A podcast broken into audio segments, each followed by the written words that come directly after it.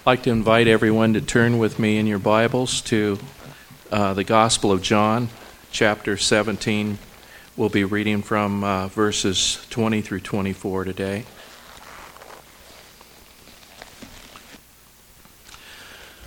My prayer is not for them alone.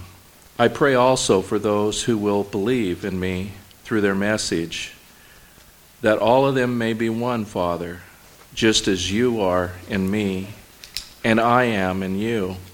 May they also be in us, so that the world may believe that you have sent me. I have given them the glory that you gave me, that they may be one as we are one. In them, excuse me, I and them, and you and me, may they be brought to complete unity, to let the world know that you sent me and have loved them even as you have loved me. Father, I want those you have given me to be with me where I am and to see my glory, the glory you have given me because you loved me before the creation of the world. At this time, Pastor Stan will bring us God's message, the good news about heaven. Well, this is part of our series about the gospel, the good news about our various doctrines, and this is the last in the year that we're going to be talking about that. And the good news is about heaven. You know, this idea of heaven is a very popular concept. In 72 and also again in 82, the Roper Center for Public Opinion asked Americans, Do you believe there is life after death? 70% said yes. In 02, the poll by the University of Chicago asked the same question. It had gone up to 72 saying yes, 17 no, and 11 were undecided. Gallup discovered that a vast majority believe life after death will be in heaven. In 1997, 72% believed in heaven. Look what happened by 2004. 81%. It's growing. It's not going backwards, it's growing. People believe in heaven.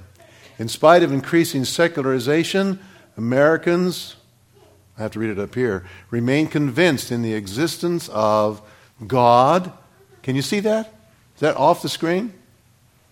I don't know if we can move that tree or not. You can hear me all right? Uh, can that be moved this way at all? Albert's gone.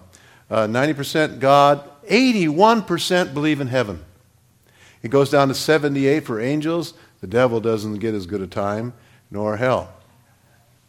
Heaven is popular. Perhaps no other religious topic captures the popular imagination quite like heaven.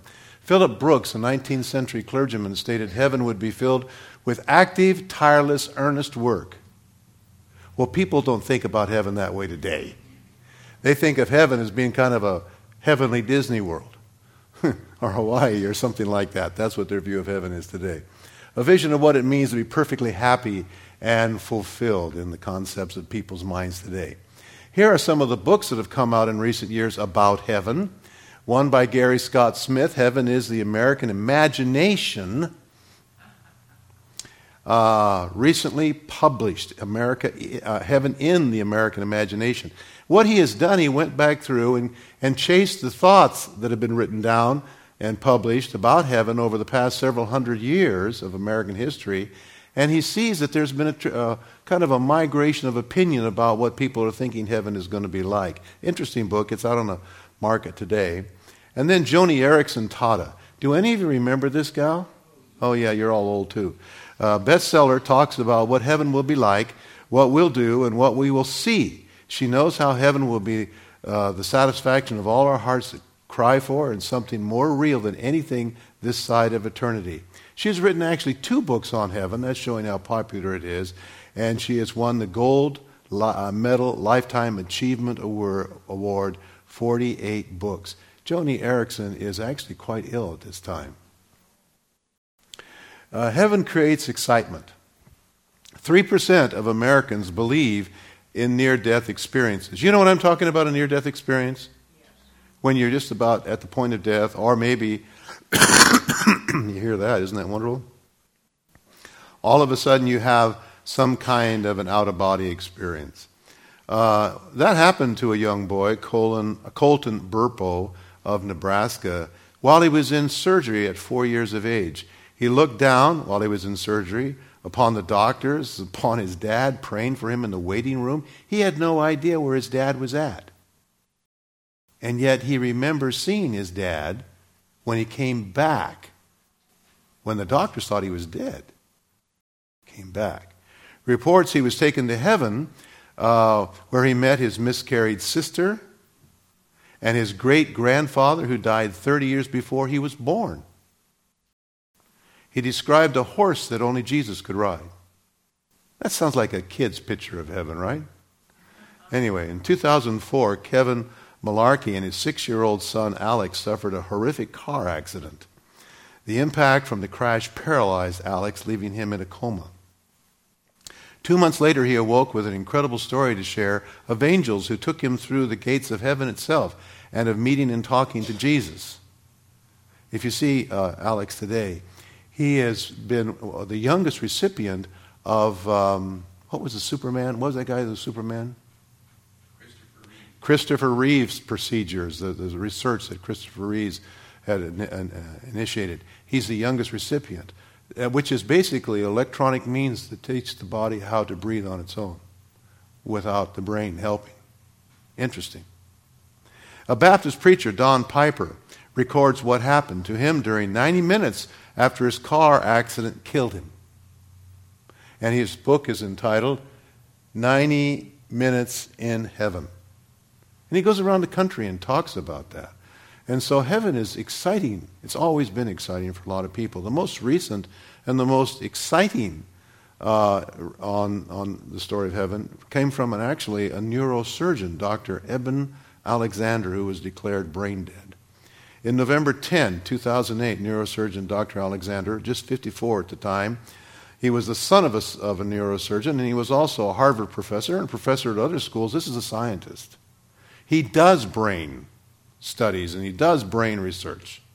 He awoke with a severe case of bacterial E. coli meningitis that began eating his brain, leaving his entire cerebral cortex shut down. It was followed by seven days in a coma. He was told by his doctors that he had only a 2% survival, no chance for recovery. The synapses, the spaces between the neurons of the brain that support the electrical activity that make the brain function, were not simply compromised during his experience, they were stopped, he says.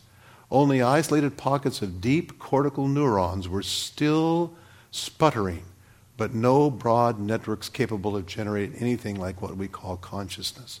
His doctors told him that according to all the brain tests they were doing, there was no way that any of the functions, including vision, hearing, emotion, memory, language, logic, could possibly have been intact. In the morning of the seventh day, his doctors weighed whether to discontinue treatment when suddenly his eyes popped open. This amazing story. Neurosurgeon himself experiencing some of this stuff that we've talked about. Well, here's what happened. Those seven days opened to him a world that he had never considered. He knew because he was a Christian, but only superficially so. Um, he knew about heaven, but he never gave it much thought. And during his coma, he seemed to be in a vague, foggy, murky, hideous underground place, absent of any memory of self, family, or anything.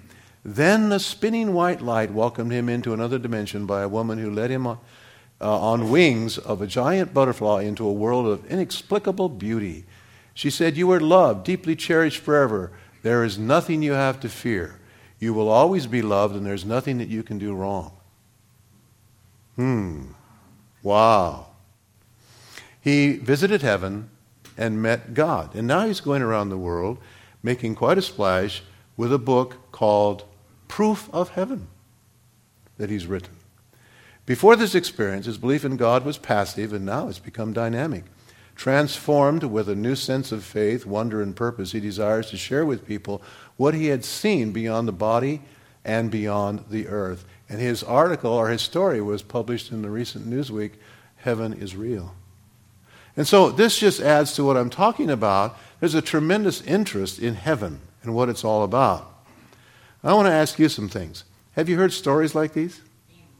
Some of you have heard stories like this? Yeah. Supernatural experiences do happen to people. They do happen.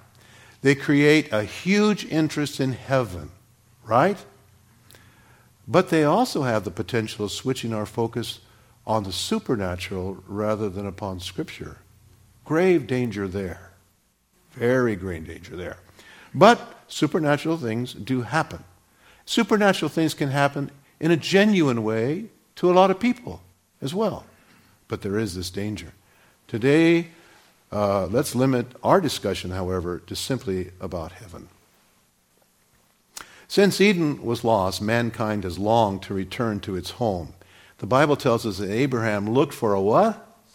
Whose builder and maker was so there has been this hunger in the soul. We've all felt it. We believe that there is this place out there that we're going to be unbelievably happy, fulfilled, and, and interested in. Life is going to be most interesting there. Exciting, if you please. Isaiah was told in vision, Behold, I created new heavens and a new earth. It was Isaiah that first heard that, and then later on, John picks that up as well in the book of Revelation. A place so spectacular, so satisfying, we couldn't, uh, we couldn't bring to, he couldn't bring to remembrance anything earlier. We can't bring to remembrance anything earlier because of how splendid it is. Everything previously is wiped away because of the glories of heaven. John saw a new heaven and a new earth, for the first heaven, first earth had passed away, and there was sea no more. New refers to things that had not previously existed. Paul uses the same word when he talks about conversion, just to give you an idea what we're talking about. If any man be in Christ, he is a new creature. Is the old still there? It died. Talks about dying. Old things are passed away. Behold, all things have become new. John actually says God makes all things new. Puts the word all in there. So heaven is a wonderful place where it is entirely different and, and startling, if you please, to anything that we have ever seen. Now, a New Jerusalem, 12,000 furlongs square. You've heard about that description in Revelation, about how big Jerusalem is going to be? I read in a, one of the books that I was reading this past week about how big that really is. And according to the calculations that these guys did, they, they compared those dimensions with dimensions of cities and populations within cities today. And they say you could get 14 times the population of the earth today in that city.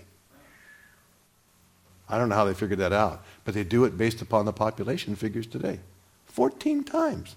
My goodness, that's big. We receive a new name. What does the name represent? It's who we are. It's a definition. People were named based upon some event or something in their life, but in this case, the name is going to be about the character, the unique thing that God has always been desiring to have come out of us. And we receive that name.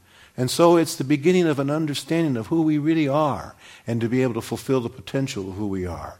And then we sing a new song. Do you remember I, have told you the story about in that little tribe in Africa where when the lady gets it in her mind, you've heard the story uh, the guy that writes the Ken Wright, who writes the chicken soup for the soul type of things, you know, you've seen those books, and about how the woman, when she gets an idea she's going to have a, a, a child, before she's ever pregnant, she starts singing a song, and it's a song that's been composed in her heart about this child.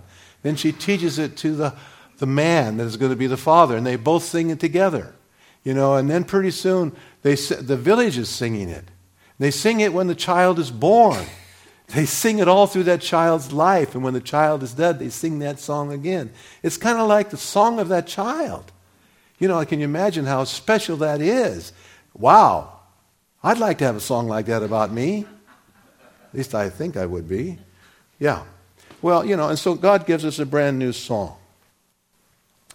The biblical idea of heaven, almost all of the hundreds of occurrences of the word heaven in the Bible, are from the Hebrew word Shamayim, and they mean heights, or in the Greek, ouranos, which means that which is raised up. The primary meaning is that which is above. So heaven is this concept of up. It's up above us. It's up. What's down below? Not heaven. you know, all right.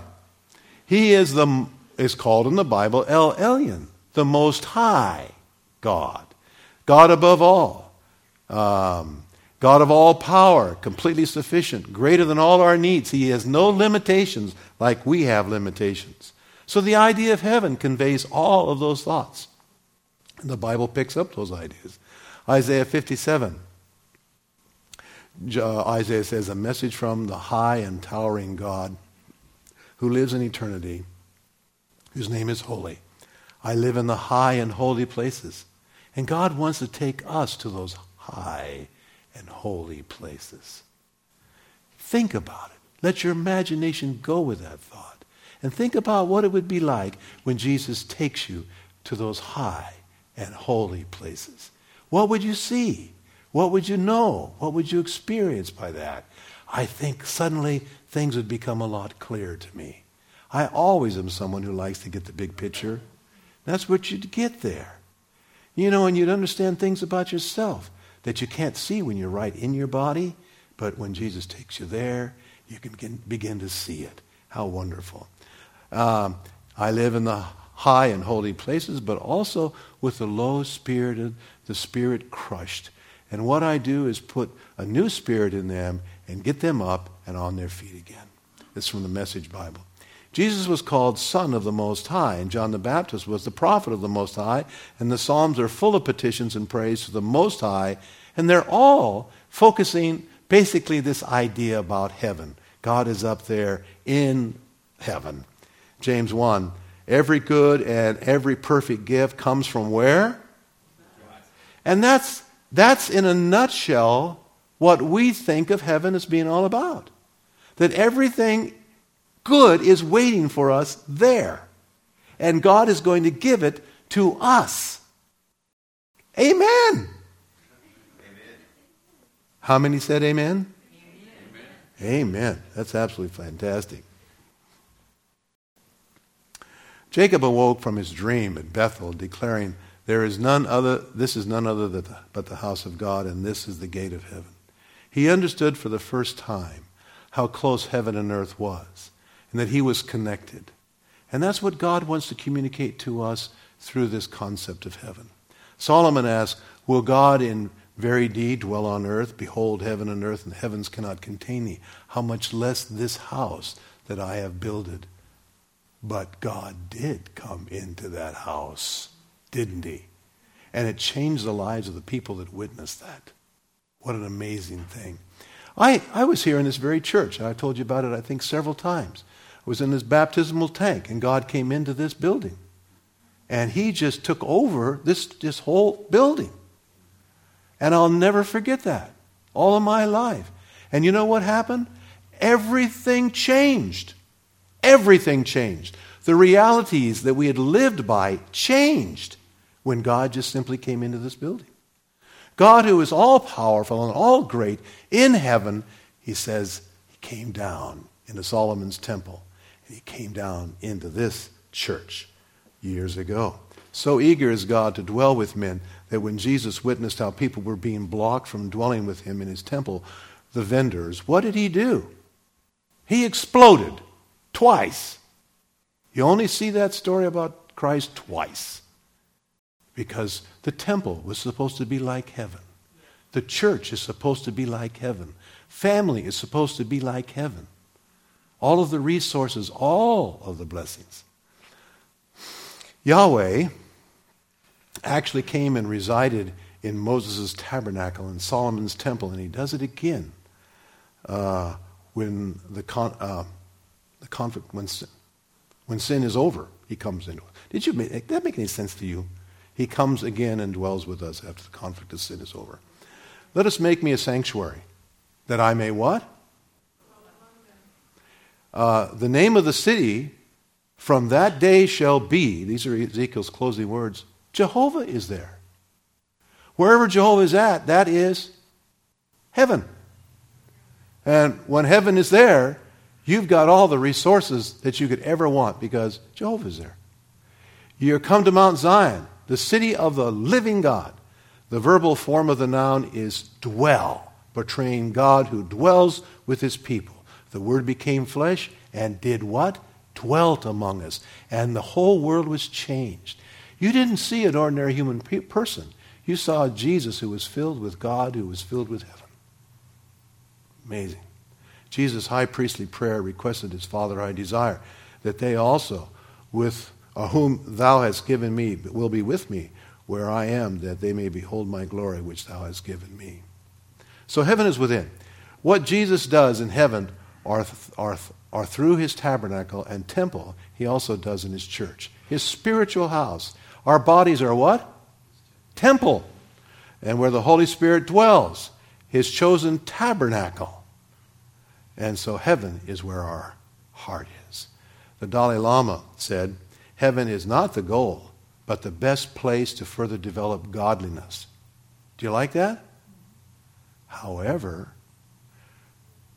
but God meant that the two to be the same. Here you have some definitions and just secular definitions about heaven delightful, beautiful, divine, angelic, boundlessness, bliss, afterlife. Well, they've kind of caught it, haven't they? As an adverb or adjective, it may mean radiant, spiritual, pure in heart, unearthly, angelic. The Oxford English Dictionary defines it as excellence, beauty, delight. This is why we want to go there. Well, because of Jesus being there too, God being there. It's what we're all created for. Heaven literally became a synonym for God. That's what it became in history and in the Bible. Isaiah's heaven. And so, because it's a synonym for God, look at this. God said to them, I don't think the way you think.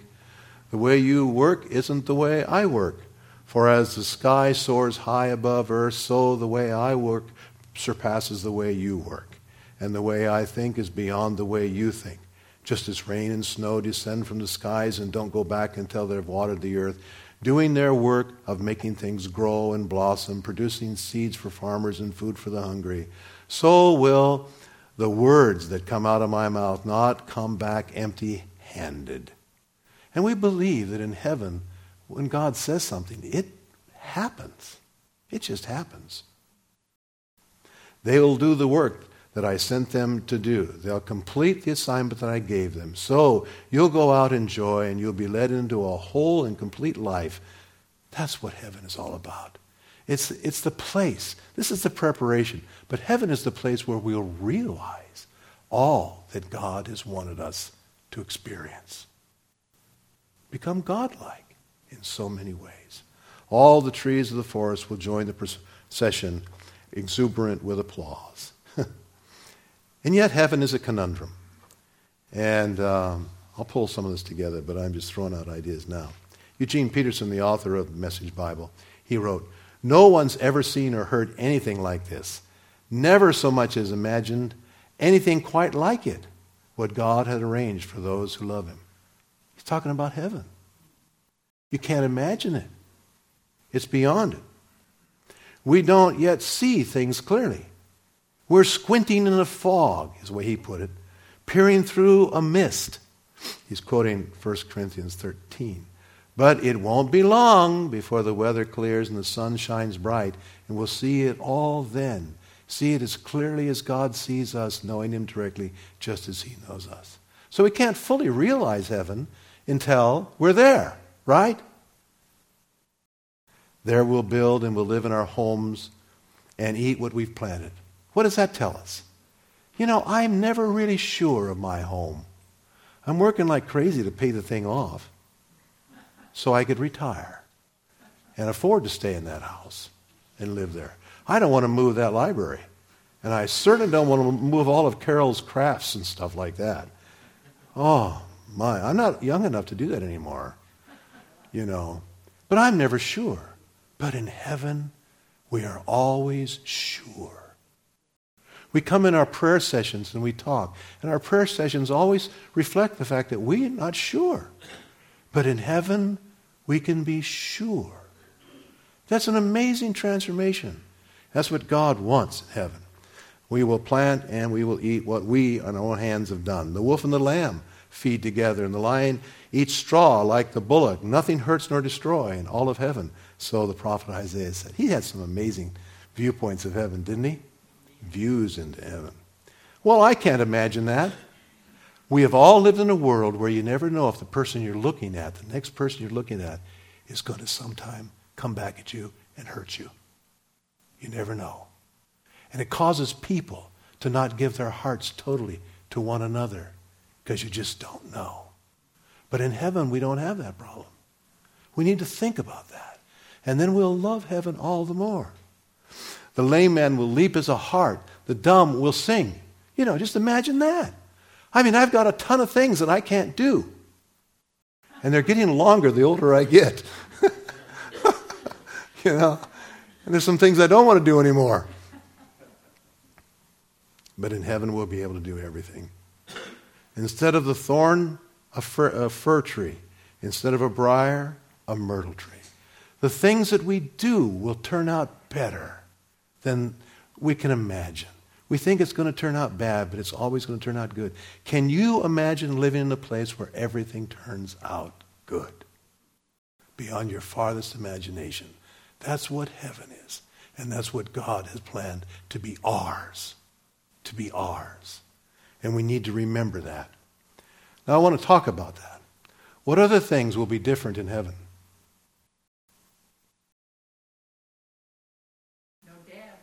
That's right. no crying. No crying. I won't have to go to work every morning.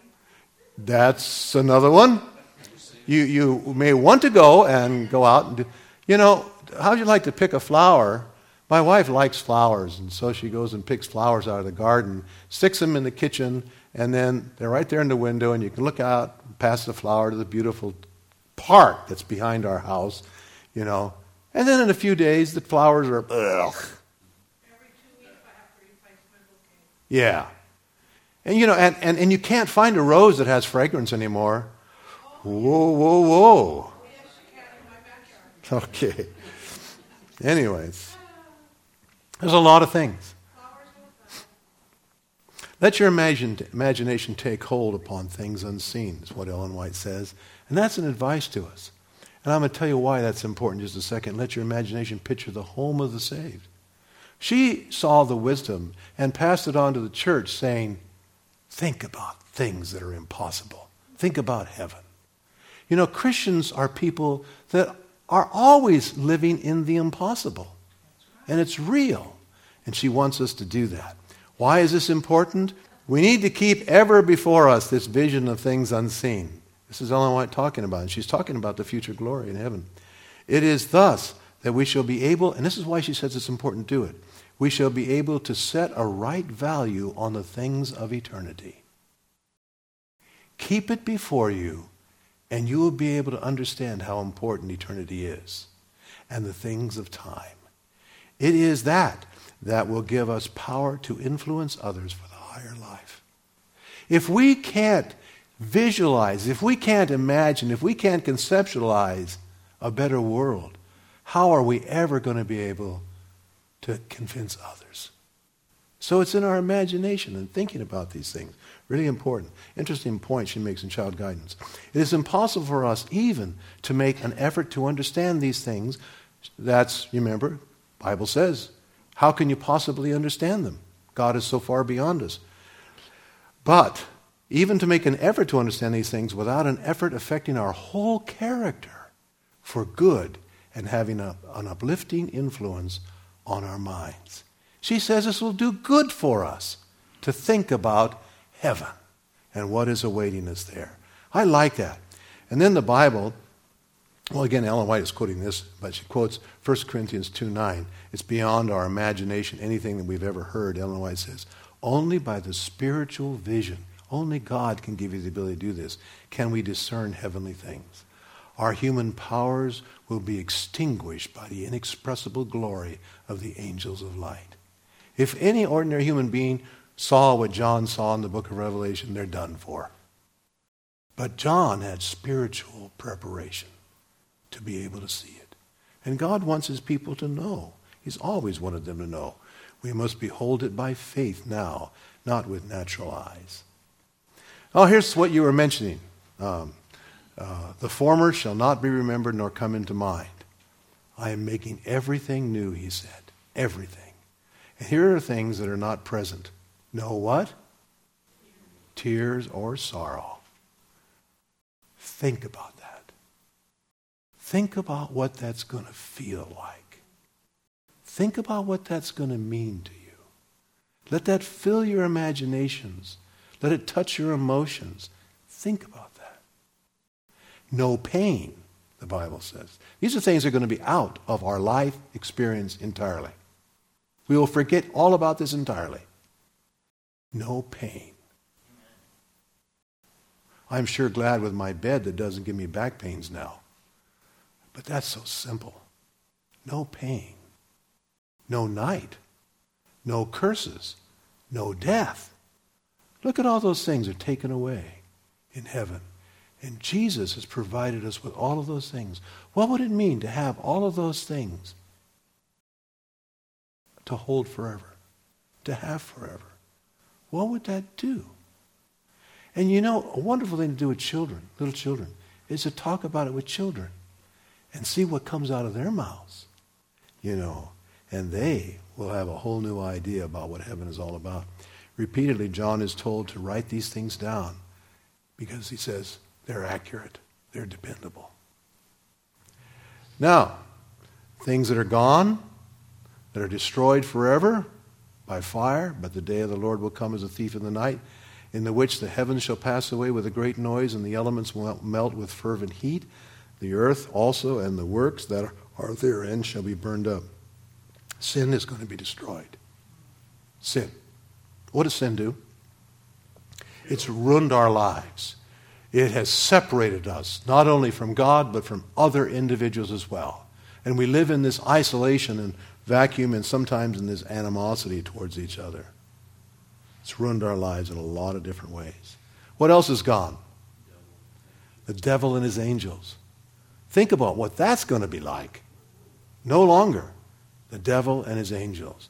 They have molded so much of this world. They have controlled so many people.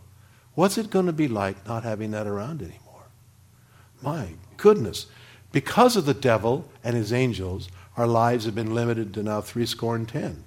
Something like that. They're gone, lifespan goes forever. Everything that has ruined our planet is gone. Think about what that would be.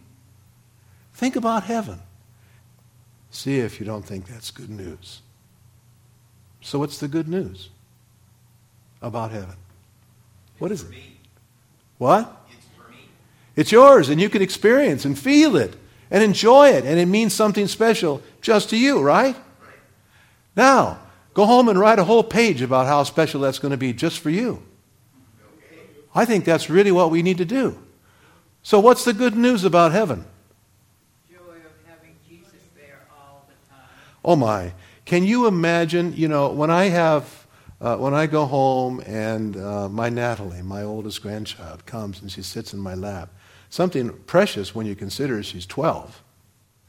They don't do that at 12, do they? But she loves me. And because Natalie sits in my, lap, my, my lap, and we've had so much history together, and we're bonded really close, you know, I feel such wonderful feelings, you know, about this girl who I will do anything for forever for that girl. And to know that Jesus feels the same way about me. My, if, I, if, he, if he catches a thought going by my brain of something I'd like to do, he would make it happen just like I would make it happen for Natalie. What would that mean? What about our prayers? Boom, boom, boom. They're all answered just like that. Just amazing. There'll be no loneliness in. No loneliness. Oh my. The walls that separate us will be gone. We'll feel the freedom to interact and talk with people. Think about what you're going to do. So you have a house maybe in the new earth and your neighbors over here. You're going to put a fence up No. just to keep their dogs out. What's it going to be like? And you know, and so you'll put a seed in the ground and you're going to be standing over it with a hoe to chop the head of the gopher off. No. He's going to have his own garden. Gopher will put up his head and says, I'll dig the row for you. I don't know. Use your imagination. You know? You know, and you know, I've never thought of, of riding a dolphin. But I think, I don't know where God's going to make this happen, but if He gets the idea I want to do that, I think I'm going to be riding a dolphin.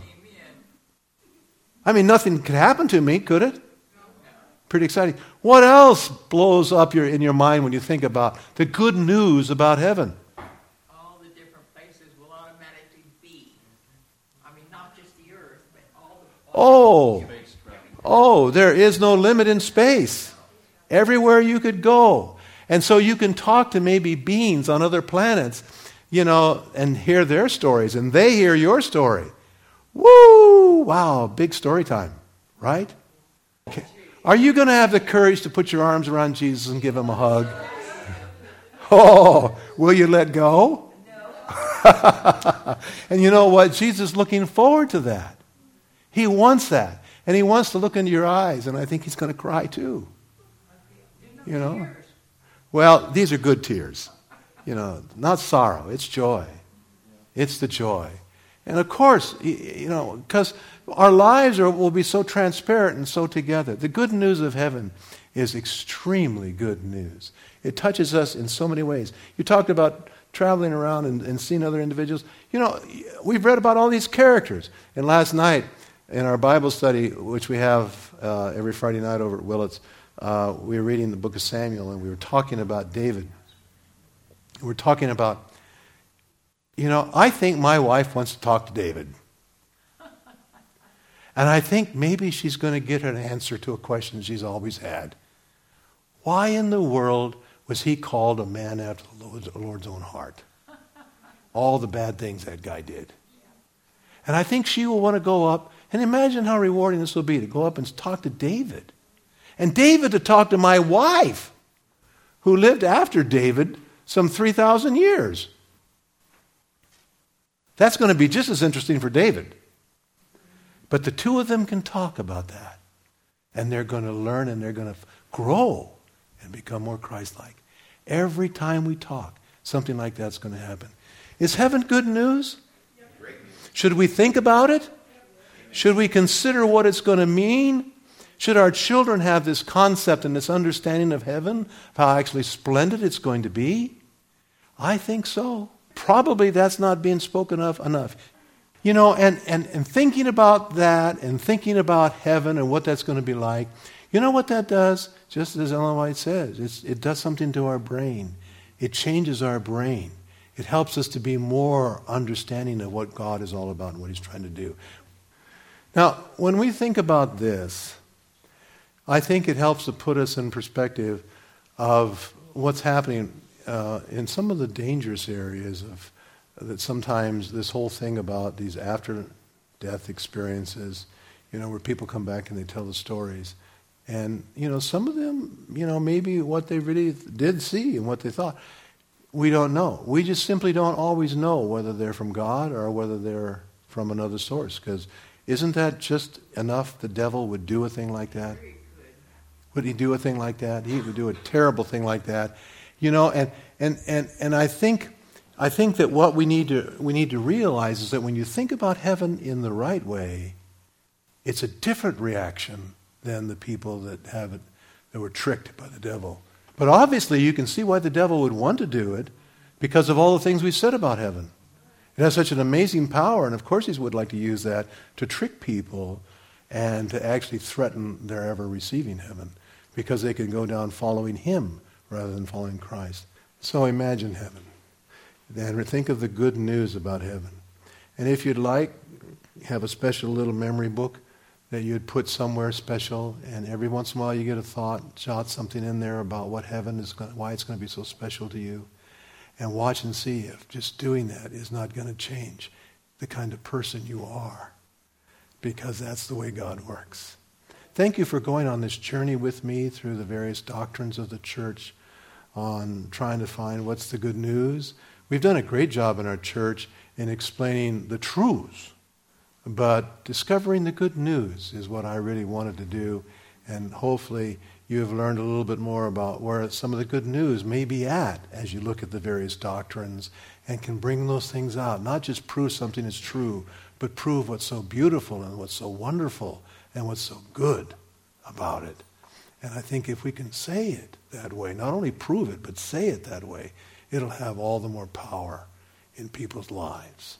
Thank you for this time together. Thank you, Lord, for this Sabbath and all, everyone here We are excited just to think about heaven, and we're going to do a lot more of it. Remember our prayer requests. Thank you for doing so many wonderful things. Thank you for holding us together when it seems like everything is breaking us apart. Thank you for the young people in our congregation, for this town, for giving us a vision, and continuing to open up our hearts to see what you want us to do in this town. Bless us during this holiday season. May we have special family times and special times that we can remember and share with each other, even maybe some of these things that we've just talked about, how we feel about heaven and what we're looking forward to. In Jesus' name we pray. Amen.